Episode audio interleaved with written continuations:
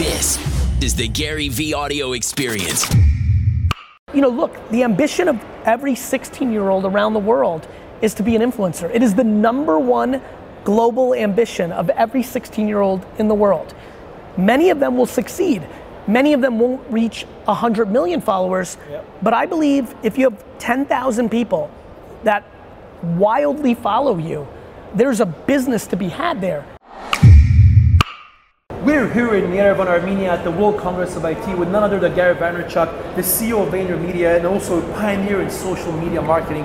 Gary, great to have you with us and welcome to Armenia. Thank you. Here, I just want to start talking about first about uh, a personal branding. Obviously, there's a lot of professionals watching this interview. What do you think is the biggest mistake people are doing when it comes to a professional, personal branding perspective? You know, especially in the big, the business context we live today. First, a lot of people don't like that term. You know, a lot of people think personal brand is charlatan. Yep. I try to make sure professionals understand personal brand just means reputation, and reputation has always mattered. Number two, I think a lot of people say things they don't believe in. Yep. The, too many people are company men and women, and they say things that are in the vested interest of their pocket or the company, and they forget that this is being recorded, and two or three years later, they're losing because they don't talk about what they believe in. Number three, I think most people are not self aware on what medium they're best communicating at. Meaning, a lot of people see people like me and others, you on LinkedIn, and they think they have to do video. You don't have to do video, you don't have to do audio. If you're great at writing, I mean, I missed out on blogging in the early 2000s because it was the only option. And I knew that I wasn't a good writer and I didn't have the money to pay somebody to be my ghostwriter. Yeah. So I think self awareness of how to communicate, Yep. a- eh, B, talk about things you actually believe in, not what's in your vested interest.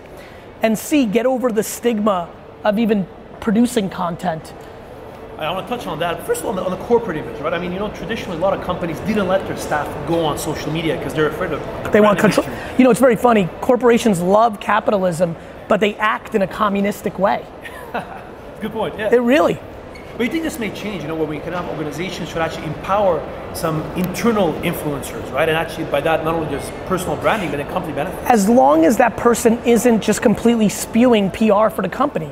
We've seen a lot of people go that route and have no traction because we on the other side know they're just peddling the SaaS product or the thesis. So it, for companies to win this game, they have to empower people to actually say things that are not popular for the company.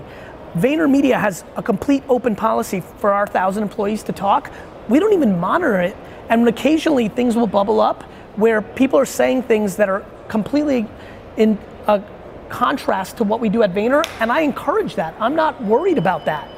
To me, that's a strength, not a weakness.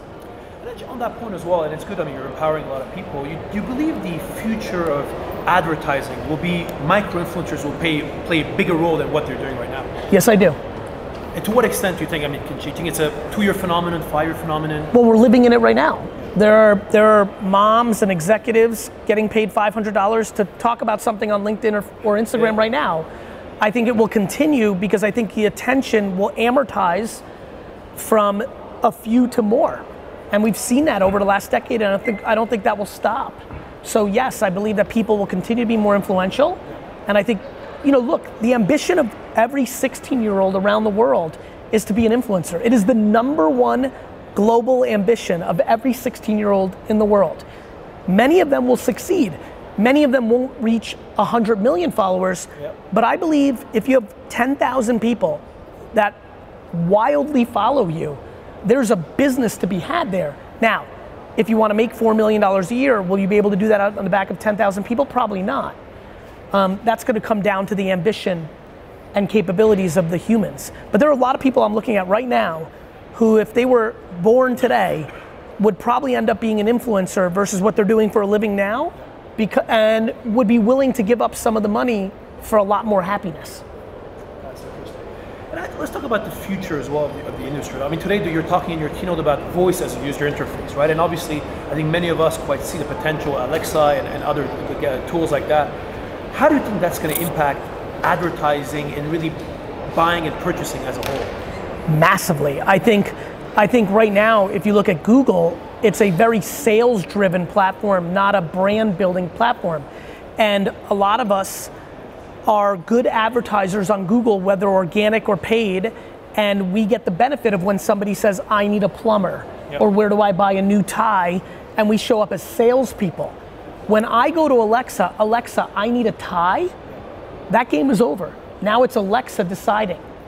And what I need to say is, Alexa, I want a Brooks Brothers tie. Alexa, I want an Armani tie. And so brand will become massively important. And I believe a lot of people are missing the boat right now building brand and are going to be hurt very badly by voice because right now what they are is digital salespeople, not digital branding people. I think uh, your voice as a user interface will have a big role. But also want to bring back another topic I know you often talk about, Gary, is the importance of people are consuming voice right now. For example, you're mentioning recently that instead of maybe focusing on video, people should focus on podcasts and yes. creating audio content. Just want to hear your thoughts on that. That is true. I believe that a wild percentage of YouTube video consumption is actually just audio. Um, I believe that people are walking the dog, working out, traveling on a plane, and are consuming audio. I think what's amazing, listen, a lot of people consume my content, thank God. A lot of those people listen to the video or podcast while they're at their desk working.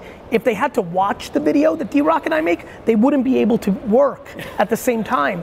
People are multitasking, and I think when people multitask, audio rises and video declines. That doesn't mean video is dead, video is growing. We're consuming more than ever. It just means audio is rising, and it's coming at the expense of non consumption. I believe that, or at the consumption of music instead of audio information. So I think the same person who walked their dog for 30 minutes every morning either just took in nature or used to listen to music, now is listening to a podcast. And actually, on that front as well, when you're looking at the future trends when it comes to social media right now uh, in, the broader industry, do you think, are you looking at again what's happening in the US? Are you looking at what's happening in Asia? Like, is there a tr- region you're, you're particularly focused that you think people should pay attention to? The US and Asia. Oh, really? Okay. 100%, because those are the two places where the products are coming out of. They're coming out of Silicon Valley or they're coming out of Chinese based companies, right? Uh, and so it's not super complicated. And by the way, I'm thrilled to pay attention to Armenia or Chile or Sweden or Greenland. You just need the products to come out of there. Yep. And what about some of the new platforms that are coming up, like TikTok is one obviously you talk about. What do you think the impact it may have on the other social media platforms that we have today? That's already happened. The level of consumption that TikTok has is coming out of the expense of YouTube and Instagram for a small sector of you know 12 to 18 year olds. But you're starting to see 18 30 go into TikTok. And both Facebook and Instagram started young. And uh, so, and so I think that uh, it's already had an impact. Now the question becomes is TikTok Vine or is TikTok Instagram? Yep. That's always the moment. Many things can spur up and have six months, a year. Snapchat became a very monster platform. Instagram copied the stories feature, which was enough to combat it. The question is is there a feature to copy on TikTok or will TikTok continue to innovate? One argument I have is if tomorrow if tomorrow TikTok launches pictures, where you just post a picture, I think that they would grow rapidly because some people don't know how to make a TikTok but want to be on it. So it's an arms race for features. And I don't think a lot of people talk about that. Very interesting. To get I want to just shift from the conversation to blockchain and more decentralization as a whole. I, the, the, the, topic this year at WCIT is decentralization. I'd love to get your views on the impact you think uh, blockchain will have uh, not only on the industry, but more particularly focus on cryptocurrencies and digital assets. I mean, what's your view on the impact that digital assets will have uh, on the broader economy and you know society as a whole? Blockchain is the single most powerful innovation we've seen since the internet. And if people were more thoughtful about understanding blockchain, they would understand my next sentence. I find it I think the most interesting thing to watch over the next 50 years is how China, Russia, and America handle blockchain technology. If you really understand what blockchain does, it decentralizes central banks, it decentralizes everything that a middleman does to transact. When we have our slots in blockchain, I can buy your home and not pay banks or other organizations anything. I argue that blockchain is so big that Russia, China, and America don't allow its advancement. And because if you really understand what blockchain does, it takes away all the power from countries besides military. And I believe that the countries will use military to make sure it doesn't happen. That's how big of a tech. You're talking about decentralizing everything except peer to peer. The internet decentralized a lot. Yep. Blockchain takes that to a crazy level. And what's your view on like Facebook's Libra, for example? What do you think the impact Libra is going to have on the broader ecosystem? My intuition is that Facebook's in a PR nightmare right now where people don't want to trust it. And that will slow down Libra's advancements. I think Libra would have had a much better run at it six years ago. Yep. Uh, I think right now there's too much cynicism and pressure from mainstream media against Facebook, which has worked on a very big part of the segmentation. I'm also pretty undereducated on what's happening with it, so that's about where I see it. You mentioned before central banks, Gary. I just want to get your views on it from your ad background, right? When today, when you look at financial institutions around the world, if you had to grade them from one to ten, how good are they at content marketing and you know uh, uh, advertising more generally? Two, Why is that? they don't innovate. They use regulation as an excuse to produce content. Yeah. They make vanilla ads and run them on television. Uh, but here's the good news for institutionals. I believe that the entire ad world is at a three. if Nike is at a three, well, then all of a sudden being at a two, as RBS Bank, great client of ours at Vayner, that I'd like to make a 10, Yep. uh, is not such a bad thing. What industry do you think the financial institution should look at to try to learn or get inspired from? Young human beings. Young human beings are inherently producing content. Yeah. and understand the game of YouTube. Look, these social networks are are acquiring the attention of human of the human race. Like I don't understand how people are confused. The sheer amount of attention on Facebook, YouTube, Instagram, Twitter, Snapchat, TikTok, LinkedIn is greater than the amount of attention on television and on print.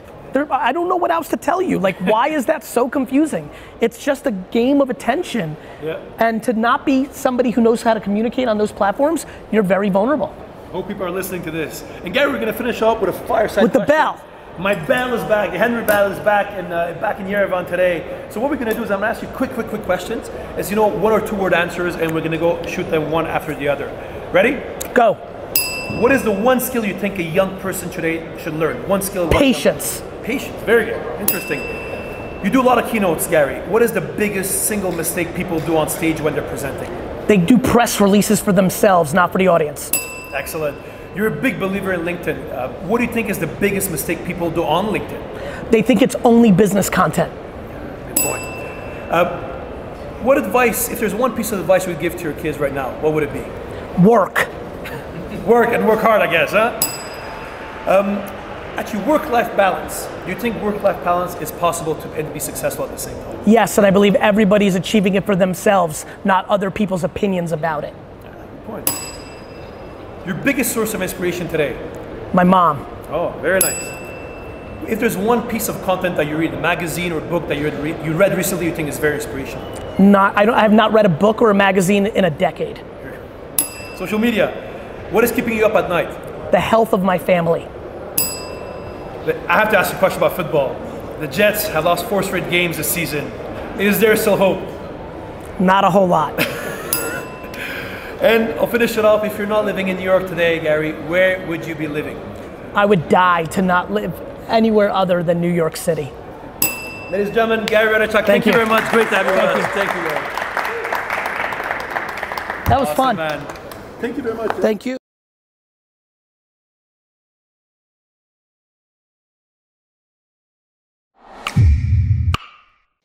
All right, episode's over.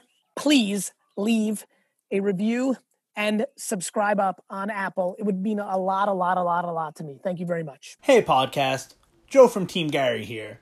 Today's highlighted review is Taught Me You Don't Have to Be a Tycoon by Johnny Peppa. Gary Vee has redefined for me what it means to be a business person. Used to think you had to be overwhelmingly win lose to be hyper successful. Gary Vee podcast has shown me